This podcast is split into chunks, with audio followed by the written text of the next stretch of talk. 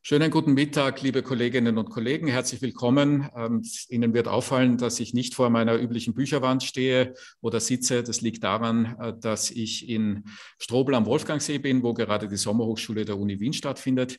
Ich freue mich umso mehr, dass trotz dieser schwierigen Umstände äh, meine liebe Kollegin an der Universität Wien, Frau Universitätsprofessorin, äh, Frau Professorin Dr. Magister, Magister Doktorin Sabine Kirchmeier-Schlüsselberger Zeit hat, äh, sich mit mir zu unterhalten. Frau Kirchmeier-Schlüsselberger ist, wie ich schon gesagt habe, seit 2010 äh, Professorin an meiner Fakultät. Sie ist darüber hinaus äh, Vorstand des Instituts für Finanzrechte an der Universität Wien und sie ist hierher gekommen, nachdem sie davor von 2004 bis 2010 Universitätsprofessorin für Finanzrecht an der Universität Salzburg war. Und davor hat sie, was ja in ihrem Gebiet äh, noch viel wichtiger ist als in vielleicht manchen anderen, auch viele Jahre lang äh, praktisch als Steuerberaterin gearbeitet, sodass sie auch äh, ganz außergewöhnlich stark verhaftet ist ähm, den praktischen Problemen ihres Faches. Alle, die in Wien Just studiert haben, kennen sie. Ich muss sie deswegen, glaube ich, gar nicht weiter vorstellen. Die ganz umfangreiche Publikations- und Aktivitätenliste von Frau Kirchmeier-Schließelberger finden Sie auf der Homepage äh, Ihres Instituts und das wiederum ist verlinkt ähm, in den Show Notes zu dieser Veranstaltung. Hier heute ist sie ähm, nicht nur deswegen, weil es immer wieder spannend ist, über finanzrechtliche Fragen in äh, Krisenzeiten zu sprechen, sondern sie ist insbesondere deswegen hier, weil sie ähm, die erste Stellvertreterin des Vorsitzenden des Aufsichtsrats ähm, einer Einrichtung ist, äh, die sich COFAG abgekürzt nennt. Die COFAG ist die äh, Covid-19-Finanzierung Agentur des Bundes GmbH. Und das ist jene Einrichtung, die sich äh, mit der Auszahlung der diversen staatlichen Hilfen in dieser Krise zu beschäftigen hat. Und wie Sie ähm, schon gehört haben, ist das eine GmbH, also eine juristische Person des Privatrechts, hat als solche einen Aufsichtsrat und wir haben in den Reihen unserer Kolleginnen und Kollegen eben eine dort ganz prominent vertretene. Ganz vielen herzlichen Dank fürs Kommen. Ich freue mich ganz außerordentlich auf das Gespräch. Ich werde ganz viele ganz naive Fragen stellen, aber äh, das wird äh, vielleicht auch deswegen wichtig sein, weil ja diese COFAG auf der einen Seite ganz viel Geld zu verteilen hat. Da geht es also buchstäblich um Milliardenbeträge und auf der anderen Seite eigentlich erstaunlich wenig in der in den, zumindest in den breiteren Medien äh, darüber informiert wird, was eigentlich die rechtlichen Rahmenbedingungen sind, unter denen das stattfindet. Und das wollen wir gemeinsam besprechen. Vielleicht fangen wir mal damit an. Das ist eine ganz naheliegende und hoffentlich nicht unhöfliche Frage. Was tut man, wenn man dort erste stellvertretende Vorsitzende des Aufsichtsrats ist und wie des Vorsitzenden des Aufsichtsrats ist und wie kommt man in eine solche Position? Also erstens mal herzlichen Dank für die Einladung. Und äh, ja, ich glaube, was tut man? Meine Tätigkeit hängt mit der Tätigkeit der COFAG zusammen. Du hast das eigentlich schon vorweggenommen. Das ist die Covid-19-Finanzierungsagentur des Bundes. Äh, um ein bisschen präziser zu sein, wir wickeln die Förderungen, die Hilfen für Unternehmen ab. Äh, sozusagen, wir sind die COFAG mehr oder weniger ins Leben gerufen worden im April letzten Jahres und wickelt eben diese Hilfen ab. Die Hilfen sind in Verordnungen gegossen, sozusagen. Das ist nicht etwas, was wir uns ausdenken, sondern wir sind Teil der Privatwirtschaftsverwaltung. Wir setzen möglichst effizient, möglichst schnell diese Hilfen um und eben das machen wir eben auf Basis einzelner Verordnungen, die vom Bundesminister für Finanzen in Abstimmung mit dem Vizekanzler erlassen wurden. Unsere Aufsichtsbehörde ist logischerweise das BMF. Und äh, damit, was ist meine Tätigkeit? Sozusagen, wir wickeln sozusagen diese Hilfen, rechtlich gesehen, wir setzen diese Verordnungen um, ab. Das macht die KOFAG an sich. Und ich leiste da eben als Aufsichtsrat meinen Beitrag. Äh, wir sind sozusagen nicht die Geschäftsführung, aber wir entscheiden über große Fälle mit. Äh, wir kontrollieren Budgets, wir diskutieren Grundsatzfragen äh, und so weiter. Also was halt sozusagen ein, ein an sich üblicher Aufsichtsrat macht. Wir sind aber schon gefordert. Also wir haben derzeit wöchentliche Sitzungen, einfach um hier sozusagen möglichst schnell auch die großen Fälle freizugeben. Mhm. Was vielleicht interessant ist, und du hast die Frage auch gestellt, wie wird man sowas, wenn man nämlich sich die ÖBAG-Informationen liest und auch jetzt den Ibiza-Ausschuss sich anhört oder nachliest, äh, dann denkt man sich, dass das eine hochpolitische Angelegenheit ist. Ich kann jetzt nur von mir sprechen. Ich bin, wie du, wie du mich vorgestellt hast, eben Professorin für Finanzrecht. Das sind, die Verordnungen sind auch finanzrechtlicher Natur. Ich bin Steuerberaterin. Ich habe auch Aufsichtsrat-Erfahrung. Also ich bin an sich, glaube ich, schon für die Tätigkeit geeignet. Und man hat mich gefragt und im Zuge der Frage, ich bin keiner Partei zugehörig, weil bei mir in der Vorlesung war, der weiß sozusagen, ich diskutiere sehr gern steuerpolitisch, bin gerne kritisch immer in alle Richtungen. Also ich bin keiner Partei zugehörig, ich habe kein Parteibuch, gehöre auch nicht zu einer Vorfeldorganisation und ich glaube, das ist schon interessant. Ich wurde nicht gefragt nach meiner politischen Gesinnung und auch nicht nach einem Parteibuch oder nach einem Wahlverhalten als es zu diesem Vorschlag kommt. Also wie genau man letztendlich bestellt, bin ich vom BMF worden. Aber wie ich auf die Liste gekommen bin, kann ich letztendlich nicht sagen. Aber es war sicher kein Parteibuch. Und mein Mann würde mich auch nicht als steuerbar bezeichnen. Das mag vielleicht für andere anders sein. Und ich weiß es natürlich jetzt nicht so genau von meinen Kollegen, aber es ist ein sich bunt gemixtes Gremium von wirklich guten Fachleuten. Also ich hätte dann nicht das Gefühl, dass hier ein parteipolitisches Kalkül groß dahinter steht, um irgendwelchen Unternehmen besondere Förderungen zukommen zu lassen. Mhm.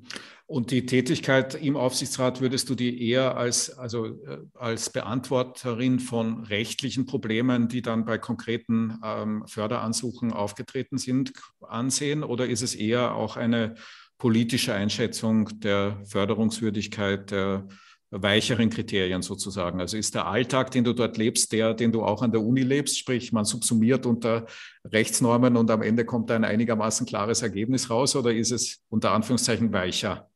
Nein, es ist schon. Also wie gesagt, ich glaube, dass es ganz wichtig ist, bei der Tätigkeit der COFAG, bei aller Kritik, die es ja von allen Seiten gibt, ganz klar zu unterscheiden. Die COFAG setzt die Verordnungen um, die die Politik der KOFAG vorgibt. Also wir sind Privatwirtschaftsverwaltung und haben hier nicht keine Spielräume, dass man sagen, äh, ja, äh, ich persönlich habe zum Beispiel jede, der bei mir in der Vorlesung war, weiß es, ein besonderes Herz für Buchhändler. Also dass es da einen Buchhändlerbonus gibt, das ist einfach nicht möglich. Wir mhm. setzen äh, die Verordnungen um. Unsere politische Aufgabe ist, möglichst schnell zu sein. Ich glaube, das ist klar, weil in der Krise ist es darum gegangen, die Hilfen schnell unter das Volk zu bringen.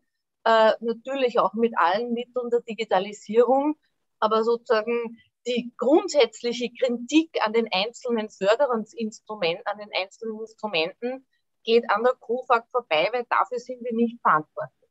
Wir hm. tragen Verantwortung für die Umsetzung, dass es rasch genug geht, dass wir auch richtig umsetzen. Das wird natürlich auch noch intensiv überprüft werden durch Rechnungshof, später auch durch die parlamentarischen Kontrollgremien. Und wir haben da alle selber, wir versuchen einen sehr hohen Maßstab anzulegen. Also wir arbeiten, wir versuchen sehr genau zu, zu arbeiten. Mhm. Nur, dass man mal eine Dimension hat. Äh, ich zitiere da jetzt ähm, ein Interview unserer Geschäftsführung. Wir hatten bisher 740 1000 Anträge zu bearbeiten und das sozusagen eine Gesellschaft, die erst im April letzten Jahres gegründet worden ist und 46.000 Anträge sind noch offen. Also hm. ich glaube, dass man sozusagen schon sieht, dass bei uns wirklich gearbeitet wird und diese politischen Spielräume, wie gesagt, die sehe ich eigentlich nicht, sondern es ist wirklich diese juristische Knochenarbeit, Auslegung von diesen Förderungsinstrumenten, gleichzeitig aber auch sozusagen mit Hilfe der Digitalisierung, wie kann ich das ausrollen? Mhm, mh. Budgets natürlich und so weiter. Und von diesen 740.000 Anträgen, wie viele landen dann auf dem Tisch des Aufsichtsrats, so in der Größenordnung? also, ja, wir haben wöchentlich, schätze ich einmal so plus minus 15 Anträge äh, mhm. wöchentlich. Also es gibt eben diese größten Kriterien, die man, die erfüllt sein müssen. Die, also die größten Anträge werden natürlich sehr intensiv auch vorgeprüft und dann eben noch einmal durch den Aufsichtsrat geprüft. Aber das ist schon wirklich primär eine juristisch-wirtschaftliche Aufgabe, mhm. die wir da halt machen.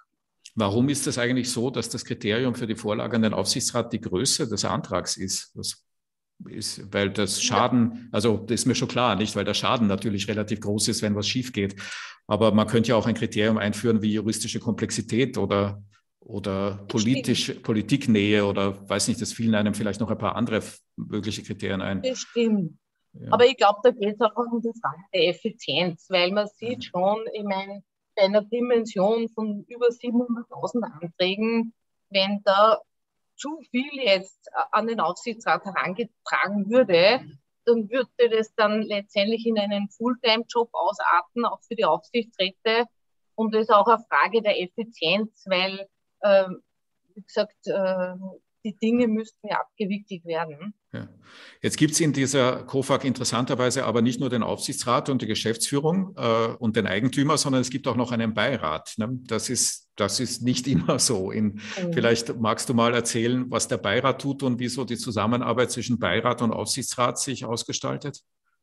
Ja, das ist, also wie gesagt, die COFAG ist eine GmbH, eben mhm. Teil der Privatwirtschaftsverwaltung, setzt Verordnungen um aber ihre Organisation selbst ist gesellschaftsrechtlicher Natur. Und wir haben eben eine zweiköpfige Geschäftsführung. Es gibt acht Aufsichtsratsmitglieder.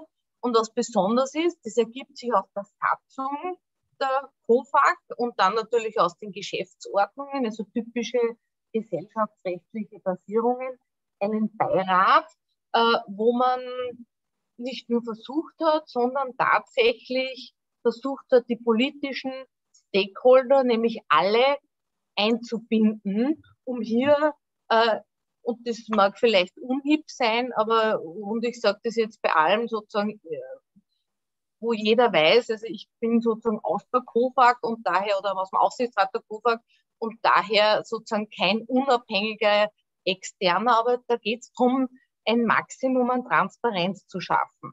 Und dieser mhm. Beirat, also es hätte oder sollte besetzt werden aus Vertretern der Kammern. Also es ist ein Richter dabei, es ist äh, der Herr Dr. Klein von der Arbeiterkammer dabei, es ist der Dr. Kopf dabei von der Wirtschaftskammer, die industriellen Vereinigung ist vertreten, es ist der ÖGB vertreten. Es wäre eine Einladung an alle politischen Parteien äh, gewesen, sozusagen sich im Beirat vertreten zu lassen. Es ist natürlich die ÖVP vertreten, es sind die Grünen vertreten, aber die Opposition hat das verweigert. Und das muss ich jetzt ganz ehrlich sagen, das verstehe ich nicht ganz. Auch unter dem, dass ich verstehe, dass man dem Ganzen kritisch gegenüber sieht. Aber der Beirat kann sich samt Unterlagen jeden einzelnen Fall anschauen, der aufsichtsratspflichtig freigegeben wird. Und sozusagen, das ist eine Sache. Und das Zweite, in diesem laufenden Austausch werden auch so Grundsatzfragen besprochen. Also der Beirat ist informiert über Erledigungsquoten, über neue Richtlinien. Also es ist schon eine sehr starke Einbindung, auch ein interessanter Austausch. Und wie gesagt, die Oppositionsparteien hätten die Möglichkeit, samt Unterlagen jeden einzelnen Fall, jeden einzelnen Aufsichtsrechts, äh, aufsichtsratspflichtigen Fall durchzusehen. Äh, Sie könnten auch, Sie haben auch eine Art Zustimmungsrecht äh, oder Zustimmungspflicht, also Sie müssten jeden Fall auch durchsehen und zustimmen. Wenn Sie ihn überwiegend ablehnen würden, müsste sich der Aufsichtsrat noch einmal damit beschäftigen. Also es ist jetzt zwar nicht die endgültige Entscheidung des Beirates, aber es gibt hier also wirklich umfassende Informationsmöglichkeiten und bei allem Respekt davor, dass man sagt, ich bin kritisch gegenüber dem Konstrukt der COFAG als Privatwirtschaftsverwaltung. Ich bin kritisch gegenüber den einzelnen Instrumenten. Also das sind alles Dinge, die ich verstehe, dass das in der Opposition sozusagen wesentliche Punkte sind. Zu verweigern, in den Beirat hineinzugehen, sozusagen als wie soll man sagen, politische Aktion verstehe ich nicht, weil, wie gesagt, sie schneiden sich ja letztendlich dann von auch wertvollen Informationen ab, die man zwar jetzt nicht eins zu eins, sehe klar, dass man nicht hergehen kann und sagen kann, der Herr XY kann nicht die Bilanzen und sonstige an sich Dokumente, die nicht für die Öffentlichkeit bestimmt sind, hier politisch verwerten. Aber es ist schon interessant zu wissen, sozusagen, wer was wie bekommt und daraus ja auch konkret Schlüsse zu ziehen, wo es eben nicht funktioniert. Also diese Fundamentalopposition, dass man sagt, ich gehe nicht in den Beirat, weil die KOFAG blöd finde, das muss ich sagen, verstehe ich nicht. Ja, möglich. Also ich bin ja nicht Angehöriger der Opposition, insoweit weiß ich die Beweggründe nicht, aber ein möglicher Beweggrund könnte ja sein, äh, dass das auch rechtlich äh, Implikationen hätte, wenn man auf der einen Seite das Instrument der KOFAG insgesamt bekämpft und das tut die Opposition ja an unterschiedlichen Stellen und auf der anderen Seite dann daran teilnimmt. Nicht? Ähm, vielleicht mag das auch ein Gesichtspunkt gewesen sein, oder? Das kann sein. Also ich finde nur, und wie gesagt, ich, hab, ich kann nur jetzt auf die Erfahrungen in der KOFAG zurück blicken. Aber ich sehe nur das Bemühen, hier wirklich Transparenz zu schaffen. Und das muss man dazu sagen, das kann man sich jetzt wirklich ja gut vorstellen. Es ist, wäre nicht möglich, hier sozusagen irgendwelche großen Beträge irgendwelchen freundschaftlich verbundenen Unternehmen zuzuschanzen, ohne dass eben die Opposition das wirklich unmittelbar mitbekommt. Also, und es passiert nicht, muss ich auch dazu sagen, nicht, dass man das jetzt falsch versteht, aber es ist schon für mich äh, ein Interesse, der Beirat ist für mich schon ein interessantes Transparenzgremium. Der dann aber eben in einem Spannungsverhältnis auch mit dem Aufsichtsrat steht, nicht? Also das äh, Verhältnis zwischen Beirat und Aufsichtsrat, wenn es da jetzt Konflikte gäbe, konjunktiv, wäre ja dann ein interessantes, nicht? Also wenn der Aufsichtsrat äh, rechtlich erörtern zu Antwort A käme und der Beirat darin dann irgendeine politische Intrige wittern würde, dann wäre diese Diskussion in den Organen schlecht abbildbar, nicht? Also das stünde dann einfach so da. Letztlich. Ja, das ist klar. Wie gesagt, wir sind nicht dazu da, politisch zu entscheiden, ob jetzt eben sozusagen irgendeine Förderung sinnvoll ist oder nicht, sondern wir wickeln einfach das ab, was uns vorgegeben ist. Das ist auch sozusagen rechtlich so. Wir setzen diese öffentlich-rechtlichen Verordnungen um und auch daran ist letztendlich der Beirat gebunden. Also, und der Beirat kann sich zwar jeden einzelnen Fall anschauen, der wäre natürlich ganz stark auch politisch mit dem Auge, aber die COFAG selber ist nicht die Plattform, die Bühne, wo man dann diesen politischen Konflikt austragen kann, weil wir sind einfach hier den Verordnungen, dem öffentlichen Recht verpflichtet, ob es uns jetzt passt oder nicht. Die politische Bühne muss woanders stattfinden. Ja, aber das ist eben das Eigen, Eigentümliche hier nicht, dass es dann ein Aufsichtsgremium für das Aufsichtsgremium gibt und äh, das ist ungewöhnlich. Aber es vielleicht. Nicht das Aufsichtsgremium, sondern sozusagen schon als partnerschaftliches Gremium, wo man auch immer wieder Grundsatzfragen diskutiert, das ist eigentlich, wir haben immer wieder sehr interessante, befruchtende Diskussionen. Es hat auch zu einzelnen Fällen, muss man schon sagen, sehr gute Rückmeldungen vom Beirat gegeben, die dann ja auch tatsächlich dann noch einmal in den Entscheidungsprozess eingeflossen sind, aber eben nicht politischer Natur, sondern in Bezug auf einzelne rechtliche Tatbestandsvoraussetzungen. Gut, vielleicht reden wir ein bisschen noch, Sabine, über die einzelnen Förderinstrumente und vor allem auch darüber, ähm, wie sehr dann da überhaupt ein Spielraum entsteht, über den der Aufsichtsrat und der Beirat unterschiedlicher Ansichten sein könnten. Weil wenn das alles einfache Wenn-Dann-Entscheidungen wären, dann, dann wäre nicht verständlich, warum es überhaupt Fälle gibt, über die länger diskutiert wäre. Also vielleicht kannst du auch noch den, sozusagen die Spielräume, die sich auftun, ein wenig illustrieren. Ja. Also nur zu dem zwischen Beirat und Aufsichtsrat gibt es nicht wirklich äh, große Dissonanzen, was die einzelnen Fälle betrifft. Und ich glaube eben, dass es für den Beirat interessant ist, sozusagen jetzt für die richtigen Politiker zu sehen, was sich eben wirklich abspielt, um daraus politische Folgerungen zu ziehen, die dann aber außerhalb der KUFAG sind. Also, und, äh, aber ansonsten, ja, es gibt, wie wir gestartet sind letzten Jahres, hat es Garantien, also der Rahmen ist vielleicht nur, damit man auch von den Dimensionen äh, weiß, 15 Milliarden Euro und äh, davon äh, sind 5 Milliarden gehen in Garantien. Das war unser erstes, wenn man so möchte, Produkt. Staatsgarantien, damit die Liquidität im Unternehmen gesichert werden kann. Äh, dann sind Fixkostenzuschüsse dazugekommen. Fixkostenzuschuss 1, Fixkostenzuschuss 800.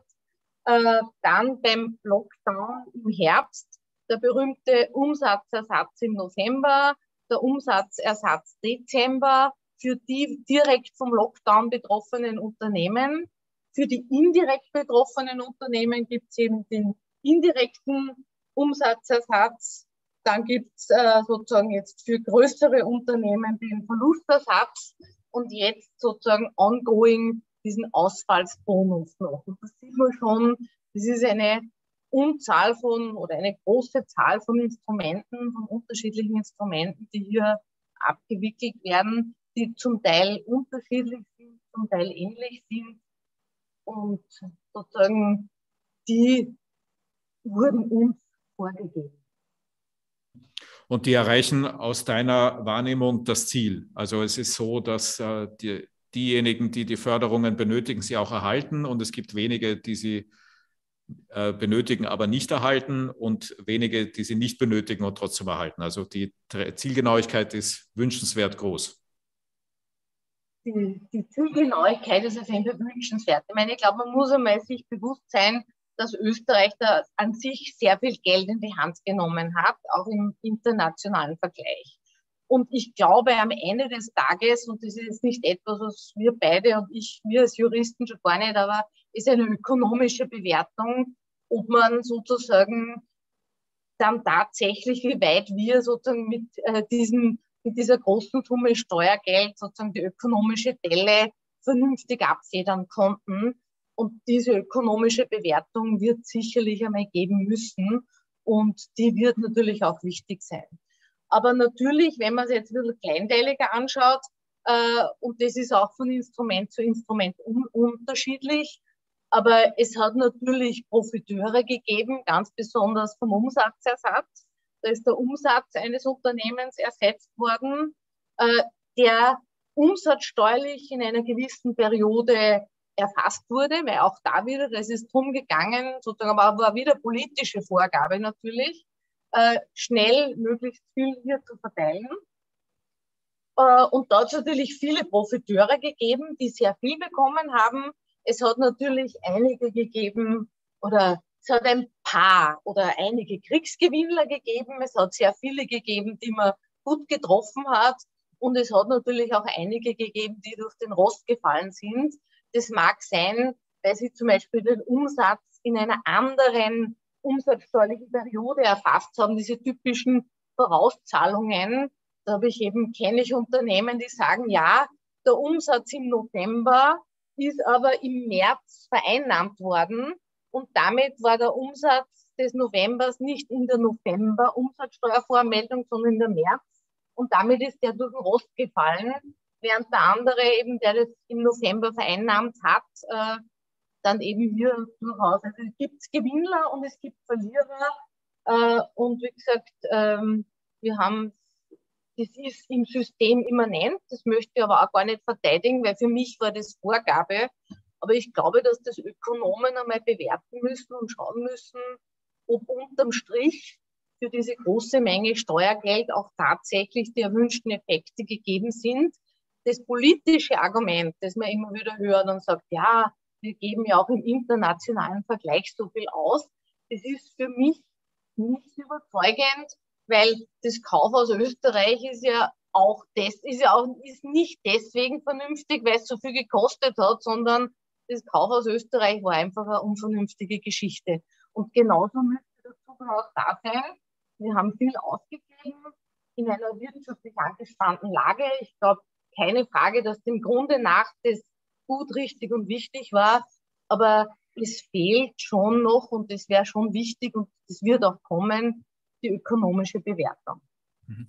Aber es gibt schon auch noch eine rechtliche Frage, allerdings ist sie auch noch recht abstrakt, weil du ja schon gesagt hast, es ist auf der einen Seite darum gegangen, möglichst viel, möglichst schnell zu erledigen. Also das ist das Stichwort Effizienz und das spricht dafür, dass man sich den Einzelfall eben nicht ansieht, sondern ganz stark kategorisiert und also zum Beispiel Umsätze einer bestimmten Periode annimmt, egal ob da jetzt individuell Besonderheiten auftreten oder nicht.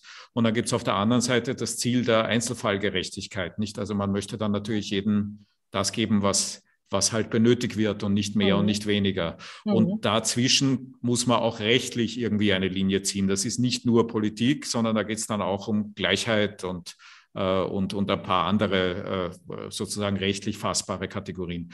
Das ist aus deiner Perspektive heraus auch richtig gelungen, so wie es gemacht wurde.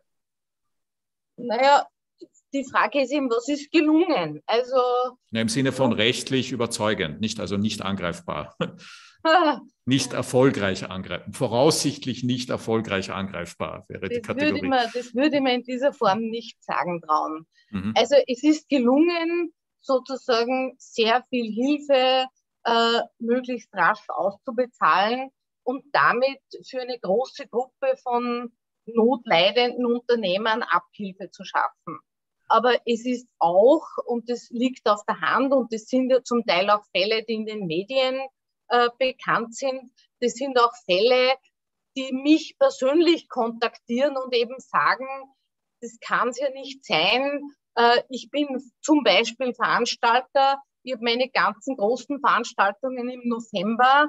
Von den Einnahmen leben wir. Wir mussten im Lockdown alles absagen. Aber leider, weil wir halt im April, Mai unsere Einnahmen haben, sozusagen müssen wir zwar alles zurückzahlen, aber ich habe keinen Umsatzersatz. Diese Fälle gibt es auch und natürlich habe ich ganz großes Verständnis, dass man eigentlich auch hier sozusagen, dass hier das Instrument zu kurz greift aber das sehe ich schon, wir sind an die Verordnungen gebunden, so wie sie uns jetzt vorgegeben sind.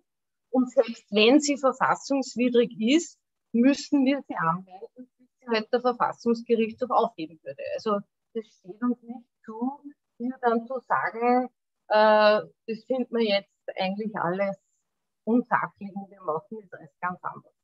Ja, das ist ja klar. Also das, ich rufe hier ja nicht zum Verlassen des Rechtsstaats auf, nicht? Aber äh, es, ich, ich frage mich nur, wenn man jetzt also als COFAG äh, auf Fälle käme, wo man sich überlegen würde, ob dieses äh, Wechselspiel zwischen äh, Geschwindigkeit und Einzelfallgerechtigkeit optimierungsfähig ist, wie denn dann eigentlich der Kanal zurück zum Verordnungsgeber ist oder ob es den überhaupt gibt, äh, zurück zum Verordnungsgeber oder ob jetzt alle Seiten darauf warten, was der Verfassungsgerichtshof irgendwann mal sagen wird. Denn das ist dann vermutlich für die betroffenen Unternehmen zu spät. Ne? Ja. Na, das gibt schon, es gibt auch die Feedback-Schleife ganz besonders zu unserer Aufsichtsbehörde.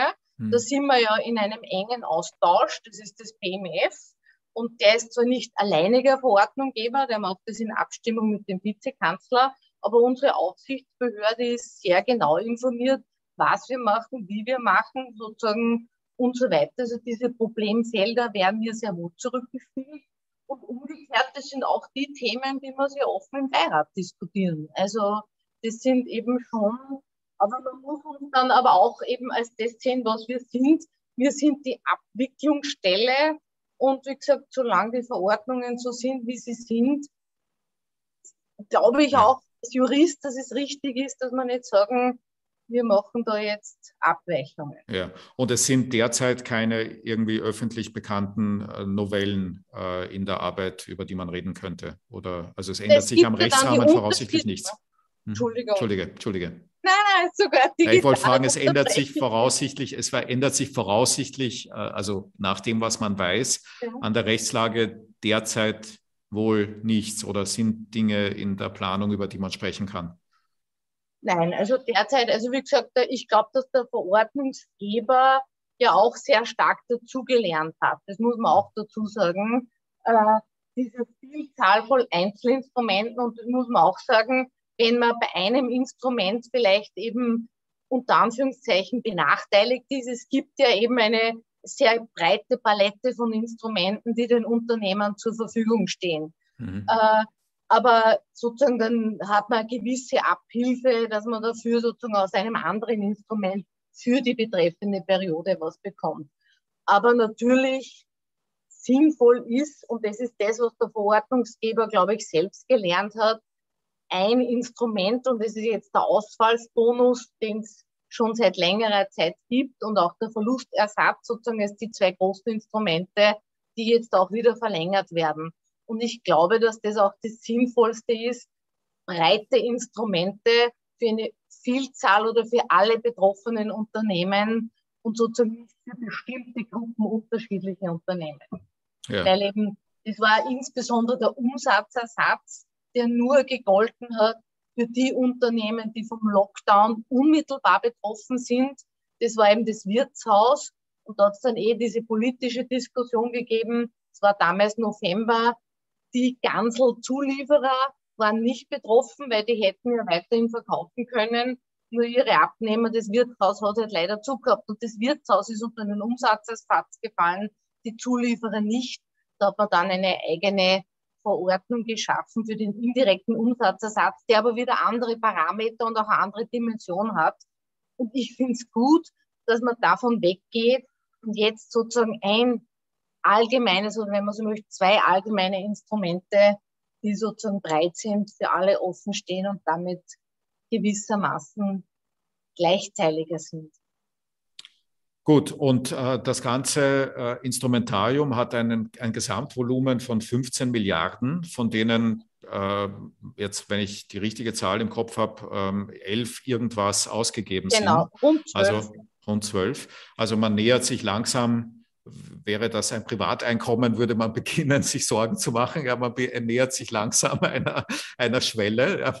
Und äh, das erzeugt natürlich zwei Fragen. Die erste Frage ist, welche äh, Auswirkungen hat das auf die operative Arbeit derzeit? Und die zweite ist, äh, kümmert sich schon irgendwer äh, darum, was passiert, wenn die Schwelle nicht nur betreten, sondern auch überschritten wird? Also, und wann wird das voraus, würde das voraussichtlich Ceteris Paribus der Fall sein?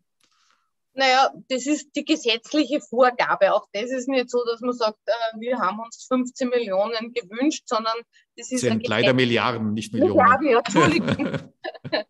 die 15 Milliarden ist eine gesetzliche Vorgabe.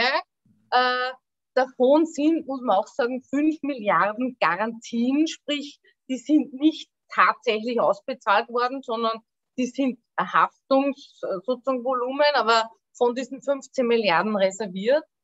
Äh, ja, und jetzt sind drei Milliarden, das ist jetzt auch nicht so wenig, die noch zur Verfügung stehen.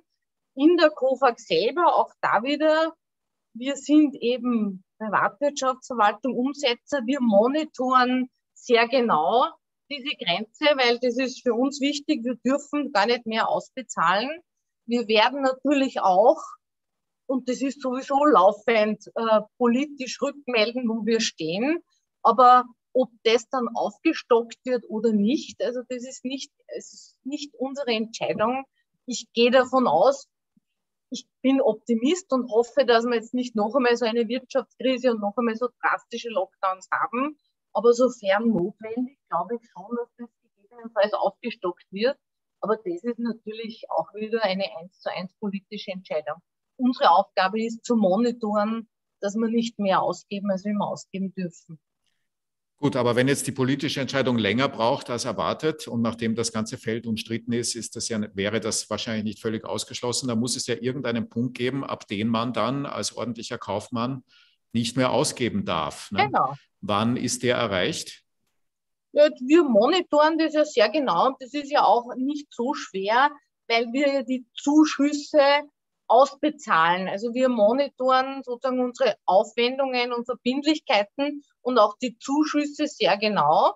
Und wenn wir uns den 15 Milliarden nähern werden, dann wird es einen Punkt geben, ab dem wir einfach nicht mehr auszahlen können. Und hm. das ist ein Punkt, weil wenn KUFAG weiter auszahlen würde, dann würde es letztendlich die Geschäftsführung und auch den Aufsichtsrat eine Haftung treffen und dann zahlen wir diese Unterstützungen dann auf einmal privat. Also, und das kann ich mhm. mir nicht leisten. Aber ist das nicht irgendwie da jetzt auch rechtlich ganz interessant, weil auf der einen Seite vermutlich die Verpflichtung besteht, dieses Geld auszuzahlen und auf der anderen Seite die Verpflichtung, es nicht auszuzahlen?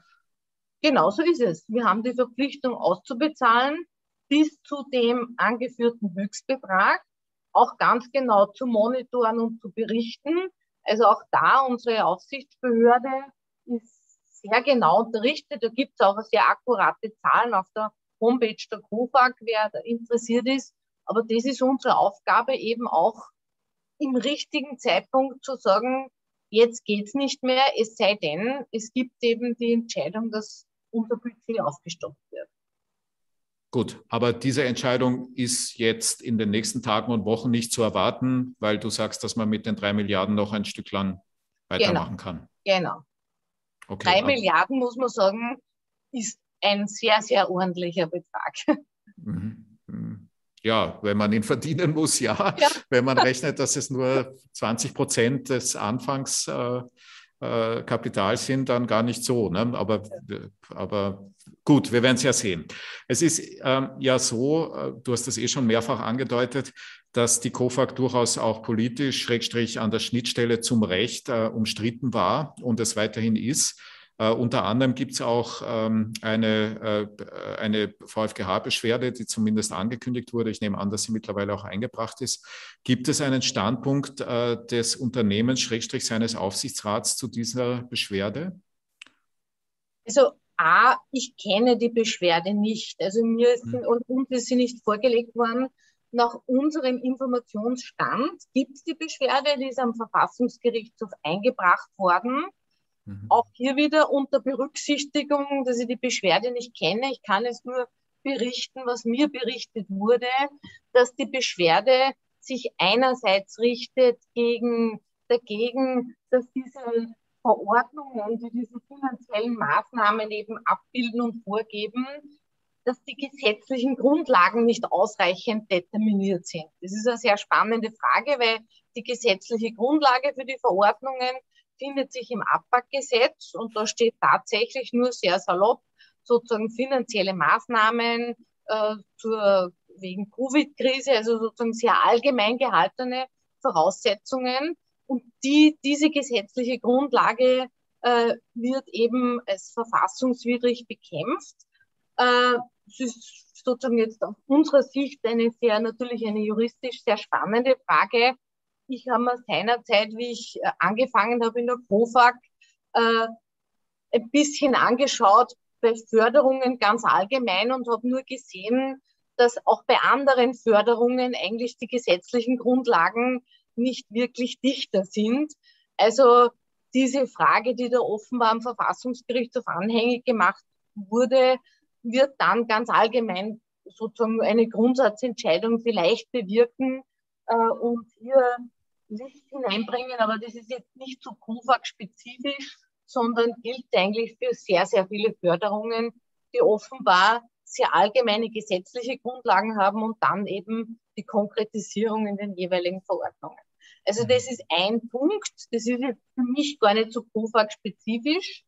Und der zweite Punkt, der ist schon KUFAG-spezifisch und auch der ist sehr interessant, nämlich das Zusammenspiel zwischen COFAG als GmbH, reine Privatwirtschaftsverwaltung und Unterstützungsmaßnahmen der Finanzverwaltung, weil wir sozusagen die Finanzverwaltung in Anspruch nehmen können als Gutachter und später auch in der Nachkontrolle, weil wir natürlich nicht in der Lage sind, so viele Anträge in so kurzer Zeit zu überprüfen.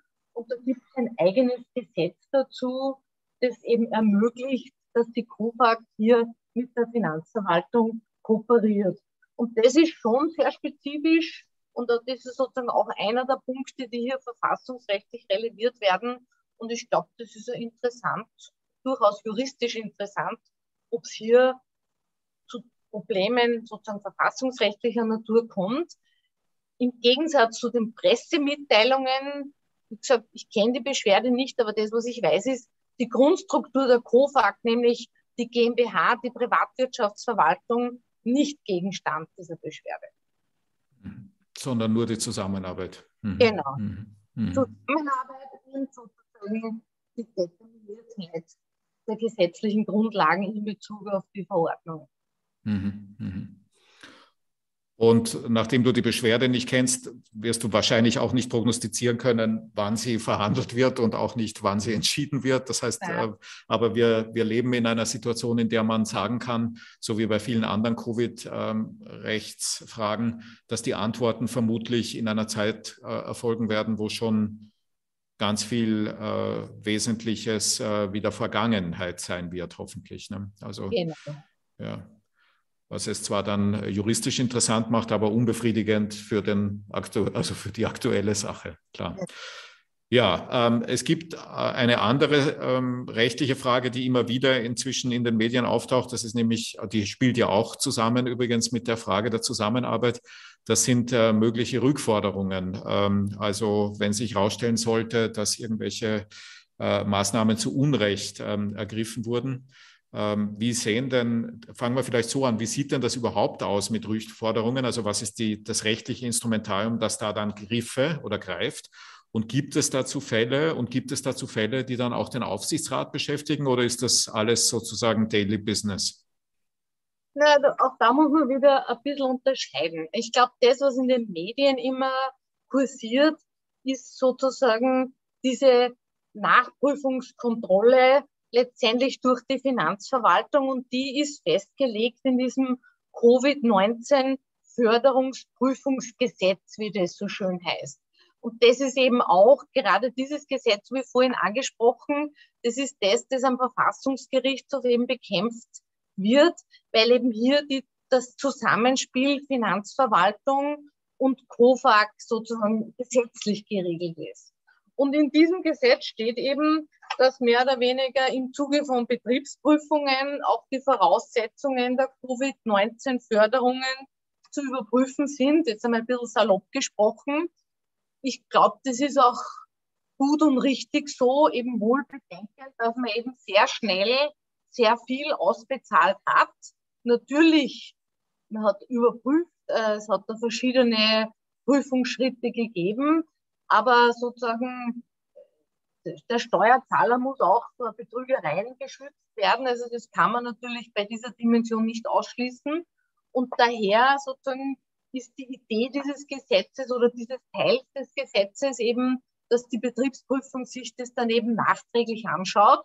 Und das hätte eben gedacht, zwei Effekte haben sollen. A, dass man schon bei der Antragstellung dann noch einmal ordentlicher vorgeht, wenn ich weiß, das wird dann noch einmal konkret vor Ort überprüft.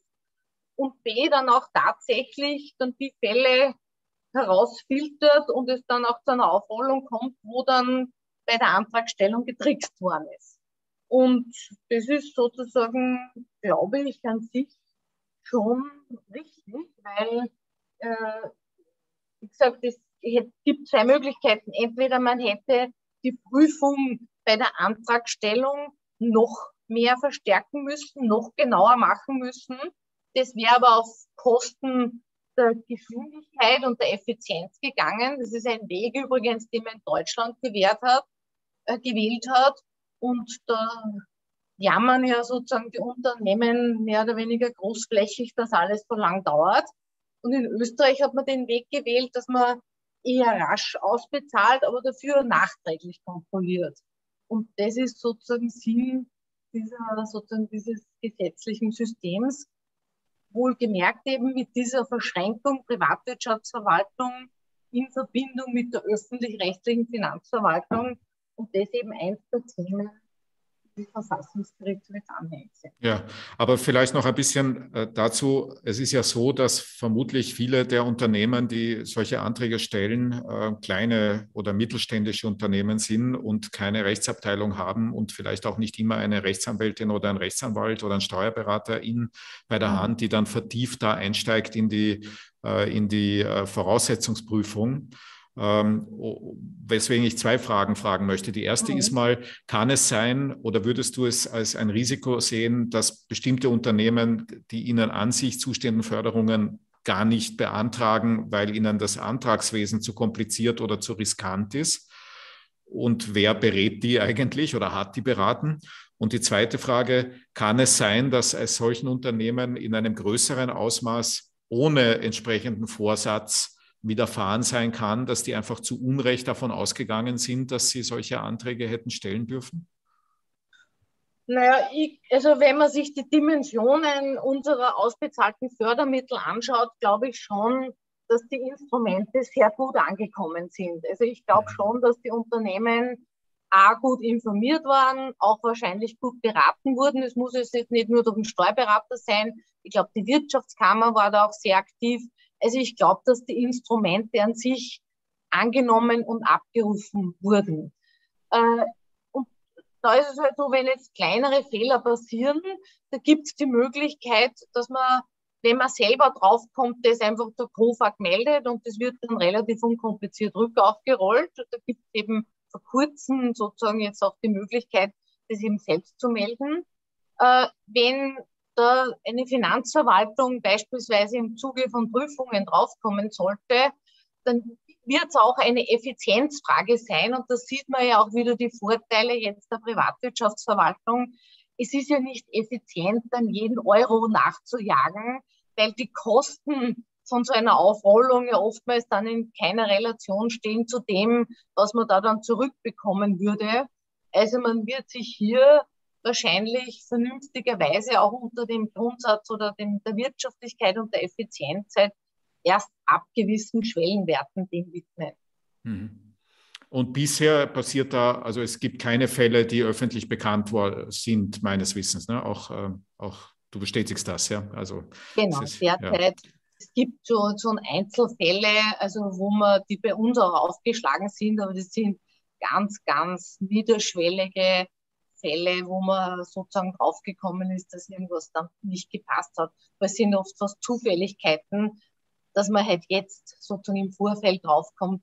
Aber die Betriebsprüfung, das muss man schon sagen, die schauen sich Unternehmen genau an. Und mhm. das ist auch gut und richtig so, weil was da ausbezahlt wird, ist Steuergeld. Und da bin ich froh, dass sie das anschauen. Also wenn hier getrickst wurde, wird es zu einer Aufrollung kommen. Mhm. Gut, Sabine, ich würde gern langsam in Richtung eines Endes kommen, äh, indem ich noch zwei Fragen stelle. Die letzte wird die sein, ob es etwas gibt, was du selbst noch anzufügen möchtest. Davor will ich noch eine stellen, die lautet so, wir sind jetzt im Sommer, nicht, äh, und es gibt, glaube ich, in der in der, in, unter den Menschen die sehr eher optimistischeren, die sagen, wir gehen in einen ruhigen Herbst und alles wird mehr oder weniger normal. Und es gibt die pessimistischen, die sagen, wir gehen oder sind schon in einer vierten Welle und wir nähern uns dem vierten Lockdown ähm, oder dem fünften oder der wie das dann sein mag. Ähm, und ich würde dich bitten, für beide mögliche Szenarien ähm, zu, kurz zu skizzieren, was das für die COFAG bedeutet. Also Variante 1, das Leben geht normal, wird wieder normaler. Ja, weil, wie wird sich das auswirken auf die COFAG und auf deine persönliche Arbeit im Aufsichtsrat? Variante 2, es, wird, es ist nur kurz normal und es kommt die nächste Lockdown-Situation auf uns zu. Was bedeutet das jeweils? ich selber gehört zu den Optimisten. Also ich glaube, dass unser Leben normaler wird. Also auch unter Berücksichtigung, dass wir vielleicht im Herbst unter Umständen eine neue Variante haben. Äh, aber ich glaube, dass mit der Impfung und so weiter, dass unser Leben normaler wird. Also nicht normal, wie es war, aber normaler. Und ich glaube, dass dann die COVAG sozusagen mit den verlängerten Instrumenten Verlustersatz und Ausgleichsbonus sehr gut weiterarbeiten kann. So wie ich vorher gesagt habe, eben zwei, nur mehr zwei Instrumente, die hier zur Verfügung stehen. Und das ist auch, glaube ich, sowohl für Unternehmen als auch wie Administration sinnvoll, wenn man die dann noch sozusagen verlängert und die dann letztendlich auslaufen lässt. Äh, weil ich gehe auch davon aus, dass sich die Wirtschaftsdaten halt entsprechend äh, entwickeln werden. Äh, die COVAG wird noch länger geben, also sozusagen auch wenn diese Förderinstrumente auslaufen. Warum? Weil es eben dann noch zu diesen Aufrollungen kommt.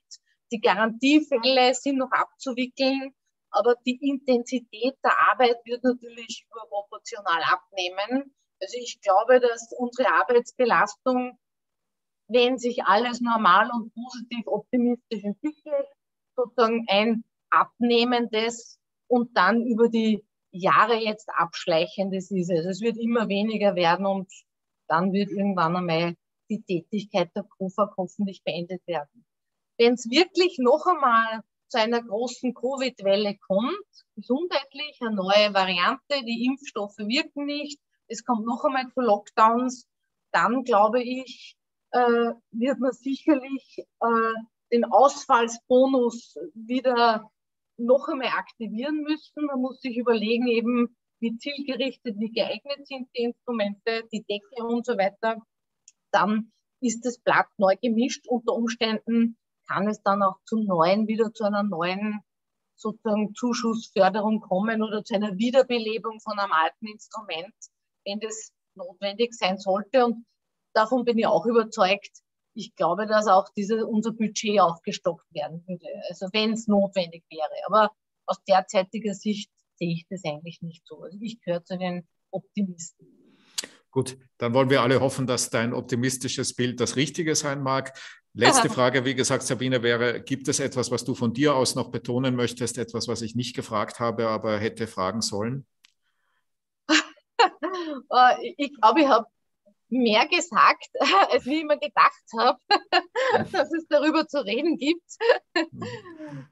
ich glaube, diese, äh, ich, ich, das, was ich mir wünschen würde, ist ein sachlicheres Bild der KUFAG in der Öffentlichkeit, äh, nämlich, dass man klarer unterscheidet die verfassungsrechtlichen Probleme, die sozusagen nicht in der Verantwortung der KUFAG sind, auch die Unzulänglichkeiten in den Zuschussprodukten, die auch nicht in der Verantwortung der KUFAG sind.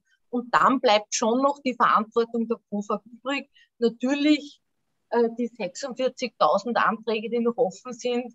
Jeder einzelne, der noch nicht erledigt ist, ist kein guter Fall. Aber die, die komplizierteren Fälle sind die, die noch offen sind. Aber da arbeiten wir dran. Und ich würde mir halt wünschen, dass unser Bild halt oft ein bisschen sachlicher gesehen wird von dem, was wir wirklich tun und leisten. Gut, ich bin ganz sicher, dass dieser Beitrag ein Beitrag war, der in diese Richtung führt. Ich danke dir ganz, ganz herzlich fürs Kommen. Ich danke Ihnen, die Sie zugehört haben, ganz herzlich für eben dieses. Bleiben Sie mit uns verbunden, bleiben Sie interessiert und vor allen Dingen bleiben Sie oder werden Sie so schnell, so gesund wie möglich. Alles Liebe und Gute und bis bald. Auf Wiederhören. Dankeschön auch von meiner Seite. Danke. So, vielen